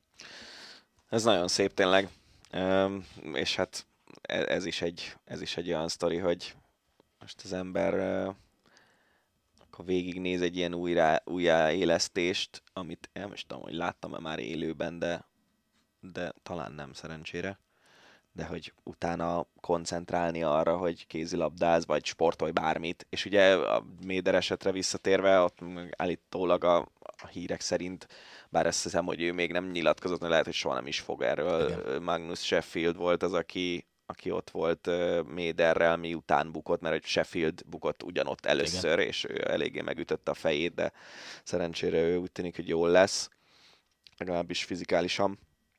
Um, Szóval, hogy, hogy ezt végignézni, és akkor utána még, még versenyezni, meg utána még, nem tudom, koncentrálni, eh, nagyon, nagyon nehéz történet. A kézi bé el döntőjét ezek után a Magdeburg nyerte meg, hosszabbításban győzték le a Kielcét. Meglepetés. Talán a, a valamelyik adásban mondtad azt, hogy a Magdeburg a legkevésbé esélyes, de hogy egy Final Four-ban minden lehet. Hát tényleg minden lett. Hát persze, ez a szép. Ez az egész Final Four lebonyolítás igazából egy megcsúfolása az egésznek, mert, mert teljesen random. Igen. Tehát, hogy nyilván van, ki, mit tudom én, a Barca, azt mondom, hogy a Barca Magdeburg előtt adtunk ilyen ötvenöt-hatvan százalékot a Barcának. Uh-huh. A Kielce pé es gé előtt én olyan fifty-fifty-re mondtam volna. A Kielce Magdeburg előtt azt mondtam, hogy hatvan-negyven a Kielcének. De, de a hatvan-negyven az azt jelenti, hogy tízből négyet az, az nyer, aki kevésbé esélyes, és ha ez most az a négyből egy, akkor ő lesz a Bajnokok Ligája győztes, miközben egyébként azt gondolom, hogy a szezon legjobb csapata az valószínűleg a Barca volt ebben a szezonban, és, és a pé es gé mellett is egyértelműen vannak érvek, hiszen a, egyértelműen a legnehezebb negyed döntőt, azt ők nyerték. Igen. Ö, a Kielce mellett is vannak érvek szerintem, hogy, hogy a szezon legjobb csapata volt, vagy hogy ez most a legerősebb csapat, és, és tényleg az az érdekes, hogy, hogy megint bebizonyosodott azért, hogy, hogy kapus teljesítmény, az, hogy a, amikor Wolfnak ment jobban, akkor a Kielce vezetett, amikor Wolf kicsit gyengébben védett, bejött Portner, és ő védett bravúrokat, akkor a Magdeburg támadt föl, tehát kapus teljesítmény plusz egy ilyen X-faktor játékos, aki aki olyan döntéseket képes hozni, és hogyha megnézed Alex Dujšebájevnek az első fél idejét a döntőben, szenzációs volt. Igen. Én nagyon utálom. De én, tényleg én a... Ha valamit utálok a kézilabdában, az ez a e, dobáljuk magunkat színészkedést. Aha. Persze, megkapod a nagy faltot, én is kaptam már faltokat eleget életemben. Ö, ők nyilván sokszor annyit kapnak, egy szezonban is akár. De... De ez a fogom a fejem, dobálom magam, fetrengek a földön, focista viselkedés, ez tőlem nagyon távol áll. És, és én ezért nagyon nem szerettem Dujšebájevet, de hát egészen elképesztő, hogy ő neki milyen ö, térlátása van egy kézilabda pályán.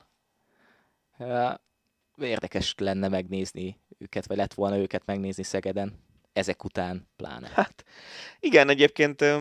Ja, bár nem mondom, hogy sokkal szimpatikusabb. Hát az biztos, hogy, hát, hogy azért az biztos, Juan Carlos Pastornak is van egy nagyon erős személyisége, meg egy, meg egy érdekes uh, hozzáállása a kézilabdához. Talán Dujšebájev is egyébként ugyanez, hogy, hogy amikor uh, faltolják a játékosait, akkor, akkor ugye megőrül a pálya szélén, és emlékszem, hogy volt olyan, hogy Dani Dujšebájev kapott egy pici faltot, rosszul lépett, megbicsaklott a térde, és ö, elszakadt a térde, de nagyjából vétlen volt a védő a sztoriban. Talán Dujšebájev meg a pályára ment, és meg akarta verni a játékost. Tehát, hogy ilyet nem csinálsz, és, és hogy ez a fajta őrület nekem már túl sok. És, és közben meg, ha az ő játékosai szabálytalankodnak, hogy lemészárolják az ellenfelet, akkor hát semmi, hát mi, hát hozzá se ért. Szóval ez, ez, a, ez a dolog, ez nekem nem. Szerintem én, én sokkal jobban szeretem azt, hogyha én is úgy látom, mondjuk, ahogy a játékvezető ítélt, akkor felteszem a kezem, és azt mondom, hogy hát igen, ez két perc volt. Ja.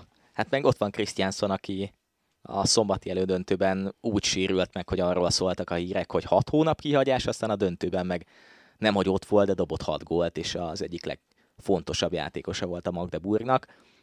Nem nagyon szoktam szeretni a, a német csapatok játékát, de ahogy olvasgattam itt a kommenteket, és tök érdekes, nem gondoltam volna, hogy a Magdeburg az már-már ilyen Hamburg bé el győzelem szintjére ért fel.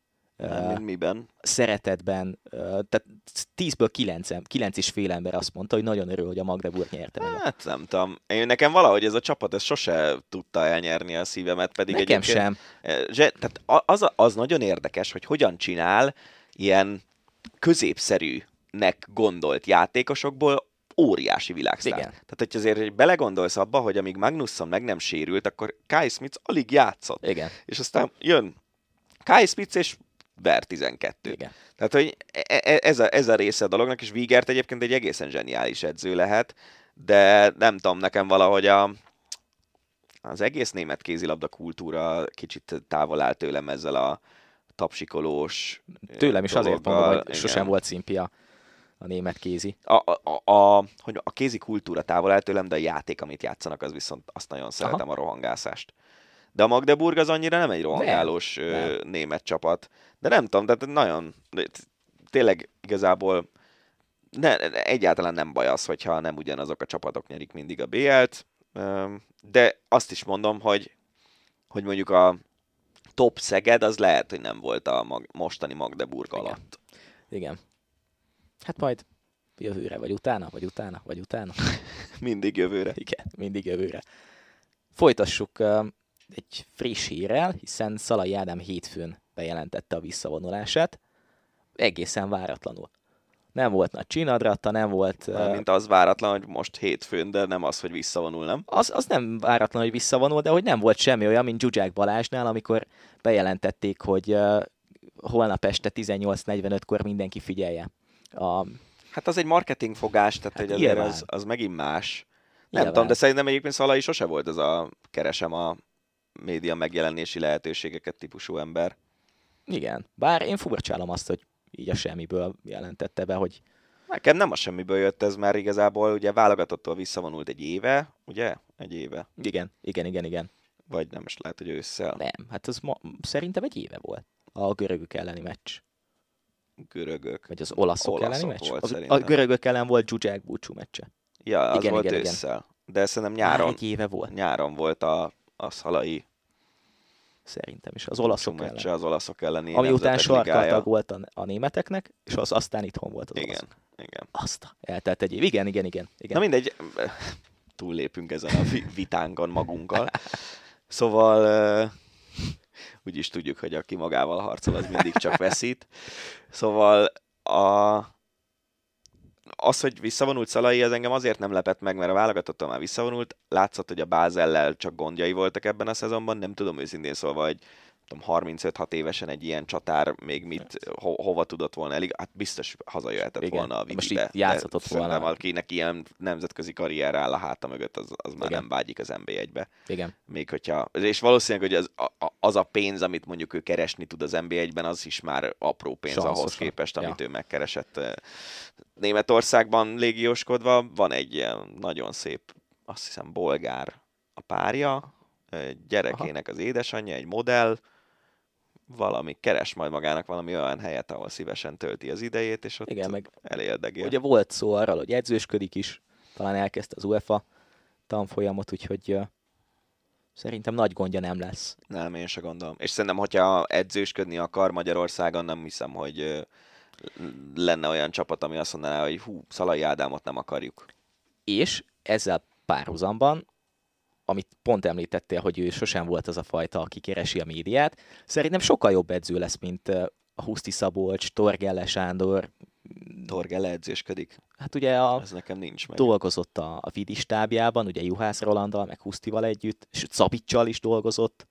Akár mondjuk Szabicsot is ide lehet venni, aki ugye másodedzőként jó volt az osztrák válogatottnál, de vezetőedzőként még nem olyan. Szóval szerintem Szalainak megvan a, az a... stílusa, meg az az egyenessége ahhoz, legalábbis ami lejött az évek alatt a nyilatkozataiból, hogy ő egy jó edző legyen. Én, én is azt gondolnám, hogy mondjuk ja. szívesen bíznám a tizenéves tehetséges gyerekemet Szalaira. Hasonlóan, ja. Igen, igen. Ö, folytassuk még hozzá kosárlabdával, hiszen... Ehhez értünk. Eh, ahhoz értünk a legjobban, igen. Kezdjünk a női kosárlabda válogatott é bé csoportgyőzelmével. Még hogyha tényleg laikusként is álltunk, meg állunk ehhez az egészhez. Az azért, hogy a, a szlovákok sima legyőzése után kikapott a válogatott egy ponttal egy egészen hihetetlen hajrában a törökök ellen, aztán megverte az é bé címvédő szerveket. Az összerakva azzal, amit már a múltkori adásban is beszéltünk, hogy a spanyolokat sikerült legyőzni a felkészülési meccsen, és azzal, hogy negyed döntős csoport elsőként a válogatott, az azért... Uh, Nem, tehát nem akarok túlozni, meg ismersz, nem vagyok olyan, aki elkiabálja dolgokat, vagy így nagyon nagy tippeket mond, de lehet, hogy egy akár egy elődöntőbe, vagy akár még tovább is vezethet, azok alapján, hogy tényleg egy jó szerb válogatottat sikerült legyőzni, egy jó é bé címvédőt, és nem egy ilyen félig meddig tartalékos csapatot válogatottat. Tényleg ezt mondtam szerintem, hogy én nem nagyon értek a női kosárlabdához, úgyhogy azt, a, azt látom csak, hogy, hogy azért ez egy, ez mindenképpen egy nagy siker, egy ilyen csoportban csoport elsőnek lenni. A következő meccsek, azok meg ugye majd meglátjuk, Csehország, Görögország meccs győztesével játszunk, akik ráadásul Izraelből fognak majd Szlovéniába repülni. Ezek a közös rendezések. Beszarás, nem? Hát de tényleg, hogyan jön össze? Játszanak egy meccset, lehet, hogy ez ma van, hétfőn veszük fel az adást. Igen, ma este hatkor játszanak egy meccset, és három nap múlva Szlovéniában, Szlovéniában kell játszaniuk ellenünk. Na mindegy, azt remélem, hogy sokan elmennek megnézni viszont ezt. De az bántó volt, amikor de novemberben a női kézi é bén volt olyan meccs, ahol körülbelül hét magyar szurkolót sikerült megszámlálnom. Ó, tényleg, tényleg, tényleg. Az nagyon bántó volt. Remélem, hogy ez a Stozsice aréna, ez, ha nem is megtelik majd magyar szurkolókkal, de azért sokan kimennek megnézni a csapatot. Üm, figyelj! Ugye úgy néz ki a dolog, hogyha megverjük a, a cseh-görög meccs győztesét, akkor játszhatunk a spanyolokkal akár, akiket felkészülés során megvertünk. Nyilván nagyon nagy bravúr lenne, hogyha mondjuk négy között ö, lenne ez a magyar csapat, vagy akár még annál is beljebb. Hát megtegyük hozzá, hogy olimpiai selejtezős, ö, tehát a kvalifikáció szempontjából is ott lehetnénk a, azon a, az ágon, ahonnan ki lehet jutni aztán Párizsba. Ö, hogy van az olimpiai selejtezés? Úgy tudom, hogy az első négy ö, jut ki a tornára, uh-huh. és ott meg... Tehát nyilván, hogyha nyersz egy é bét, akkor, uh, akkor kijutsz. Ja, selejtező torna van ugyanúgy, mint, ugyanúgy, mint kéziben? Igen. Na jó, mindjárt. Bocs, hogy ezzel untatunk benneteket, akik tudjátok, hogy hogy lehet kijutni. Ja, a... Hát úgy látom, hogy konkrétan, konkrétan csak a világbajnok amerikaiak jutottak már ki az olimpiára, igen. és uh, selejtező tornák lesznek. Hol meg nem derül ki, hogy...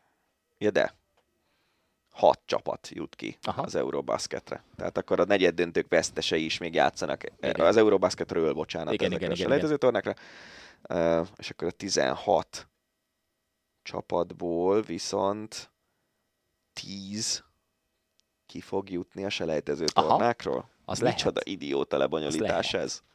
Kéziben azért ott az van, hogy van... Ugye három selejtező torna, négy-négy csapattal, és az első kettő tovább. De mi az, hogy a... Hogy lesz ebből a tizenhatból tíz? Na mindegy. Nagyon, nagyon komoly.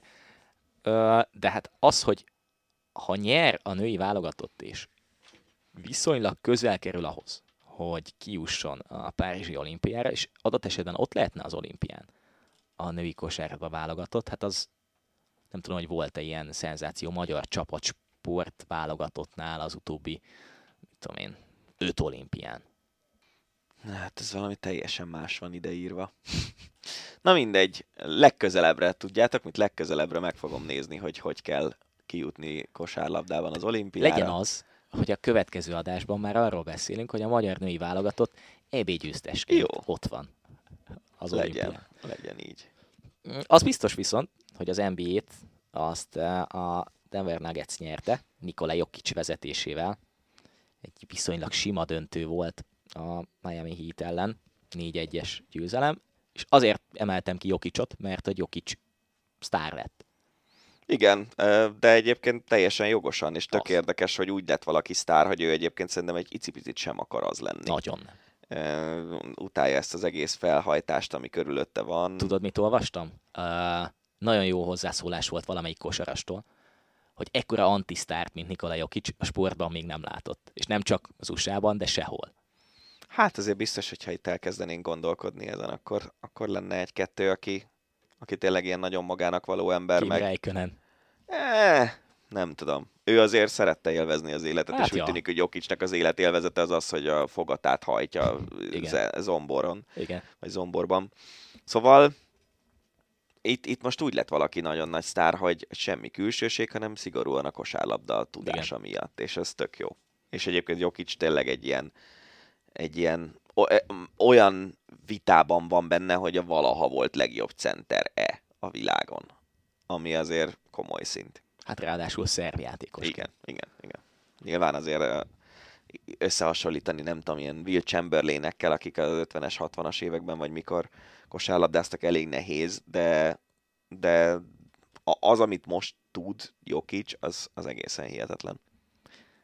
Nagyjából hasonló a helyzet, csak negatív szempontból Jay Morant-tel, aki huszonöt meccses eltiltást kapott, hiszen ugye májusban előkerült egy videó, ahol fegyverrel hadonászott, ezt ünnepelte és honorálta az en bé á egy huszonöt meccses eltiltással, semmilyen csapateseményen nem lehet ott. Ez már hetek óta megvan ez a döntés. És aztán volt egy nagyon hosszú üzenete Instagramon, hogy megbánta az egészet, meg hogy nagyon mélyen volt, meg minden, de azért egy huszonöt meccses eltiltás az kemény. Hát az az, az alapszakasz végeredményét jelentősen befolyásoló történet.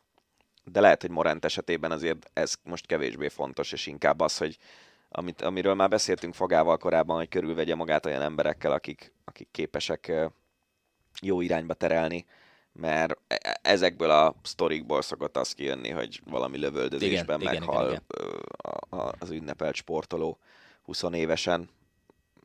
Van az a mondás, hogy amerikai, amerikai mondás, hogy kiveheted az embert a gettóból, de a gettót nem tudod kivenni az emberből, és szerintem ennek a mondásnak talán a leginkább jó példája Morant, aki egyébként nem is feltétlenül egy ilyen nagyon szegény, nagyon lecsúszott külvárosból származó gyerek, hanem, hanem egész egyszerűen ő benne, ez így benne van, úgy tűnik.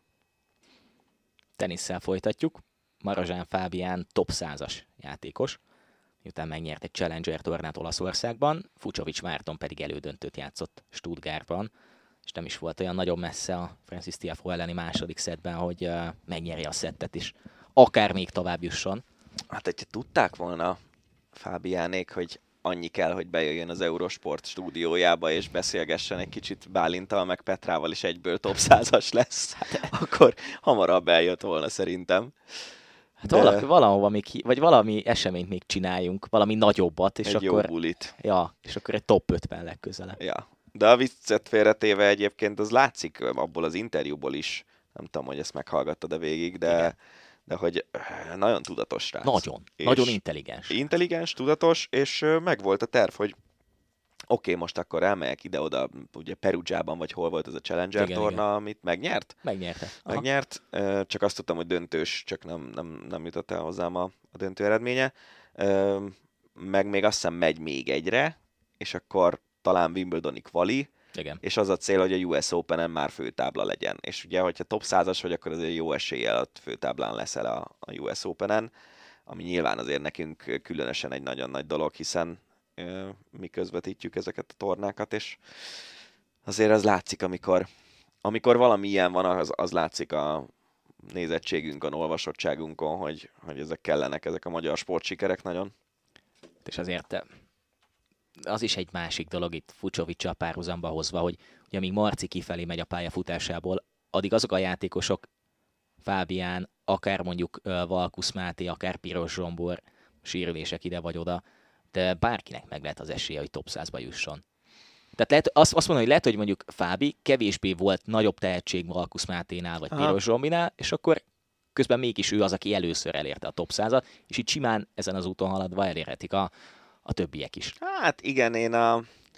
Ez, ez, tehát ez, ez nehéz dolog, mert nem tudom hány ezer teniszező vágyik a top százba a világon, és hogy közülük most éppen kifogsz egy jobb időszakot, és akkor te jutsz be, vagy... De, de ugye van ez a, ez a, az ilyen árnyékzónája a tenisznek, ez a száz és háromszáz közötti játékosok, ahol tényleg, hogyha te kétszázhetvenedik vagy a világranglistán, akkor valószínűleg azért már tudsz meccseket nyerni a top százas játékosok ellen, vagy akár top ötvenes játékosok ellen is, igen. És, és mégis valami hiányzik mondjuk, vagy lehet, hogy csak az idő hiányzik, de, de valami hiányzik ahhoz, hogy, hogy előre tudjál lépni. És ugye ez az a szint, a top száz, ahol már azért mondjuk viszonylag jól meg lehet ebből élni ami szintén egyébként nagyon érdekes szerintem, hogy ha belegondolsz, hogy hány focista él meg az en bé egyben abból, hogy focizik viszonylag igen. jó ö, szinten, vagy nem is olyan jó szinten. Tehát, hogy a, mondjuk a legjobb en bé egyes focista valószínűleg nincs a száz legjobb focista között, nem? Az biztos. Hát, az biztos. Na, és hogy, hogy milyen fizetésekkel mennek az en bé egyben a játékosok. Igen. A századik, világ századik legjobb focistája az mennyit keres, és a világ századik legjobb teniszezője mennyit keres, pedig ezért a tenisz is egy olyan sport, igen. amire úgy tekintünk, hogy abban van pénz. Hát ja, meg hogy a mennyire költséges sport a tenisz. Mondjuk szülőként úgy gondolkozol, hogy teniszezni vagy focizni iratod be a gyereket, akkor tízből nyolc azt mondja, hogy inkább focit, mert az kevésbé költséges, mint a tenisz. Ja. Hát nagyon jó, hogy felhoztuk a focit, mert két focis hír a végére. Az egyik a spanyol válogatott nemzetek ligája győzelme a horvátok elleni döntő után, tizenegyes párbajjal. Nagy meccs volt. Nagy meccs volt. És... A, ami még ennél is nagyobb meccs volt, ez a mi E B-selejtezőnk, nem? Igen, csak azt akartam, hogy inkább majd jövő héten beszéljünk egyben a két selejtezőről, de jó. Beszéltünk félig meddig a Montenegro elleni hatalmas nulla nulláról, ahol parás helyzetek voltak a magyar válogatottól, meg a montenegróiaktól is. Ja, hát na jó, nem. Igazából, hogyha ezt, dehogy nem, hát azért nekik is volt helyzetük. Hát akadt, igen. De, de nem érezt. A, a játék képe az egyébként tetszett. Tehát azért szépen körbe passzolgattuk őket, meg tényleg úgy, úgy játszottunk, hogy úgy rájuk akarjuk erőltetni a mi akaratunkat, de nem volt egy olyan átütő lendület a csapatban, és, és nem volt egy olyan átütő játékos, aki, aki átlendítette volna az ilyen hullám megállásokon a csapatot. Nyilván nem akarom a nagy spanyol tiki-takához hasonlítani a játékunkat, de valami olyasmit láttunk, csak kicsiben, ami szintünkön, amiket a spanyoloktól láttunk, hogy négyszer annyit passzoltunk, igen, mint igen, ők. Ahogy Ö... lehet elindult valami a rosszi korszakban, hogy hogyan kell a kisebb, vagy a papíron hát gyengébb válogatott. Igen, csak játszani. Mondjuk viszont gólt is kéne ellenük hát lőni. Ja. De egyébként azt mondom, hogy most, hogyha itt x-eltünk, és itthon megverjük őket, és egyébként meg végigverjük a többi gyengébb csapatot, akkor ki fogunk jutni az é bé-re, és azért itt most az kell, hogy a cél legyen alapvetően, hogy most már ne pótselejtezős, meg nemzetek ligájás ilyen, igen. Isten tudja, milyen ö, pót lehetőségekkel jussunk ki, hanem ebből a csoportból jussunk ki egyeneságon. Szépen mondva, a labzártánk után jön a litvánok elleni meccs. Ö, arról pedig, hogy ö, miért kárvá rúgta a döntő tizenegyest a honlapunkon olvashattok. Ugyanis a szélsővédők és a döntő tizenegyesek értékesítése az felkeltette a fantáziámat, és úgy döntöttem, hogy erről mindenképpen írni kell. Montiel a vé bé döntőben, Montiel az Európa Liga döntőben, Carvajal a Nemzetek Ligája döntőben. Nagyon komoly összefüggések. Tudod, hogy szeretem az ilyen hülyeségeket.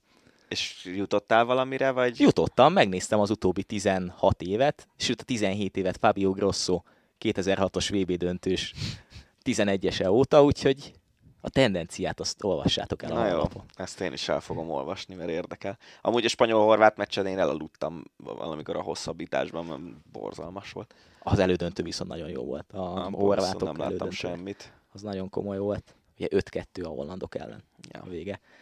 Egy hatalmas hírrel zárjuk a... Várj, még, még mielőtt a hatalmas Na. híreddel jössz, csak annyit, hogy Takács Marcinál a Ráúszás blogon olvastam, hogy U húszas világbajnok lett a magyar vízilabda válogatott, és hogy, és hogy ráadásul azt hiszem öttel vertük a szerbeket a döntőben, és Marci nagyon, nagyon lelkes ennek a mostani Aha. U húszas generációnak a kapcsán, úgyhogy hát ha jön egy ilyen új, új hetvenöt hetvenhatosok. Nehogy kihagyjuk, igen, ezt a hírt. Van egy nagyon jó ismerősöm, aki az utolsó keretszűkítésnél maradt ki, és azt mondta, hogy nagyon-nagyon jó kis válogatott ez. Uh-huh. Úgyhogy... Uh, legyen úgy. Legyen úgy. És azért, ha megnézzük utánpótlásban, a mindenféle vízilabda válogatottak azért ott vannak. Persze. A lányok le- legyenek is válog. Ott, mert sehol máshol nincs annyi pénz ebben a sportban, szerintem mindannálunk. Igen, igen, igen. igen. igen. Uh, Kassai Viktort akartam még hozni. Azt mondtad itt adás előtt, hogy nem hallottad ezt a hírt, hogy... Annyi volt leírva a üzenetben, amiben Benji átküldte a témákat, hogy Kassai Viktor Ausztria. Ennyit tudok. Szerinted dolgozni ment Ausztriába? Hát valamit biztos. Ugye miután eljött, volt az oroszoknál, volt a bolgároknál, és most az osztrák játékvezetők főnöke lett Kassai Viktor. Hát figyelj. úgy tudom, hogy ott olcsóbb az élelmiszer, mint nálunk, és magasabbak a fizetések. Szerinted úgy, ez az, ami vonzotta? Nem tudom, de egyébként én, én azért manapság már mindent meg tudok érteni, hogyha valaki mozog a világban. Akár egyébként azt is, hogyha valaki ö, ideológiai vagy, vagy szimpátia okokból idejön, azt is meg tudom érteni, ö, de nyilván azért ebből kevesebb van, mint akik innen mennek el. Azért vezettem fel így a, a hírt, hogy hatalmas hír, mert hogy nagyon sok olyan kommentet olvastam, hogy Kassai Viktor azzal az egyhibás ítéletével, azzal majd, hogy nem viccet űzött a pályafutásából. Az angol-ukrán meccs, igen. Az egyik, a másik meg az, hogy uh, utána volt talán Lipták Zoltánnal itthon egy en bé egyes meccsen valami majdnem verekedése, meg beszólogatás, amiből per lett. Ezt is így hozzámosták a, ahhoz az é bé-s ítélethez, és hogy az egyik tábor azt képviselte, hogy Kassai Viktor miért nem itthon dolgozik, pedig uh, olimpiai döntőt vezetett, uh, hatalmas tornákon vezetett, elődöntős, döntős meccseket. A másik pedig az, hogy Kassai Viktor ne jöjjön haza, legyen, bolg- legyen a bolgároknál, legyen az oroszoknál, legyen az osztrákoknál, csak ne itthon. És ők hozzák fel, ez a tábor, azt, hogy a bolgároknál az egyik csapatnak a vezetősége felszólította a lemondásra, hiszen a, a bolgár játékvezetők annyit hibáztak, hogy nyilván a főnöküket kell ezért elsősorban okolni. Úgyhogy egy picit, picit ilyen felemás Kassai Viktor megítélése. Összességében. Szerintem nem volt még olyan játékvezetője, akinek a megítélése teljesen egyöntetűleg pozitív lenne, nem? Ismersz igen, ilyet? Csak az a kérdés, hogy egy ilyen szintű játékvezető, aki ilyen szintre jutott el magyarként, vajon, vajon annak a megítélése az fontosabb? Tehát ezek szerint fontosabb az, hogy mit csinált mondjuk Lipták Zoltánnal, vagy mit csinált az angol-ukránon, mint hogy ő eljutott olyan szintre, hogy elődöntők, döntők a legnagyobb eseményeken. Hát, ne, tényleg erre most nem tudok mit mondani. Azt is tudom, hogy olyan emberek is vezetnek nagy sporteseményeken, akiknek semmi keresnivalója hát nem lenne ott. Úgyhogy, úgyhogy most az, hogy ő vezetett ilyen nagy meccseket, volt egy időszak, amikor az egyik top játékvezetőnek számított, szerintem egyébként ez is olyan dolog, hogy ez csak Magyarországon van fölfújva. Igen, amúgy lehet, ezen is gondolkoztam. Tehát, hogy most igen. Gondolod, hogy majd a, nem tudom, a a spanyolok verik a mellüket azért, hogyha Mateulához fúj valami bé el döntőt? Biztos maximum nem. Szekunder szégyenben igen. Elbújdokolnak. Igen. Na, minden esetre azt várjuk, hogy vajon mikor lesz az en bé egyes játékvezetők főnöke Kassai Viktor. Lehet, hogy soha. Lehet, hogy soha. Ez volt erre a hétre az Ácsi, és ez volt a Hosszabbítás Podcast. Hogyha tetszett, és eddig még nem tettétek, akkor iratkozzatok fel az Eurosport Podcast csatornájára, ahol minden más podcastünket is meghallgathatjátok, és egy hét múlva ilyenkor jelentkezünk, most arra búcsúzunk. Rév Dánielt és Nagy Benyámint hallottátok. Sziasztok! Ez volt a Hosszabbítás, az Eurosport podcastje. A műsor témáiról bővebben is olvashattok honlapunkon az eurosport pont hu.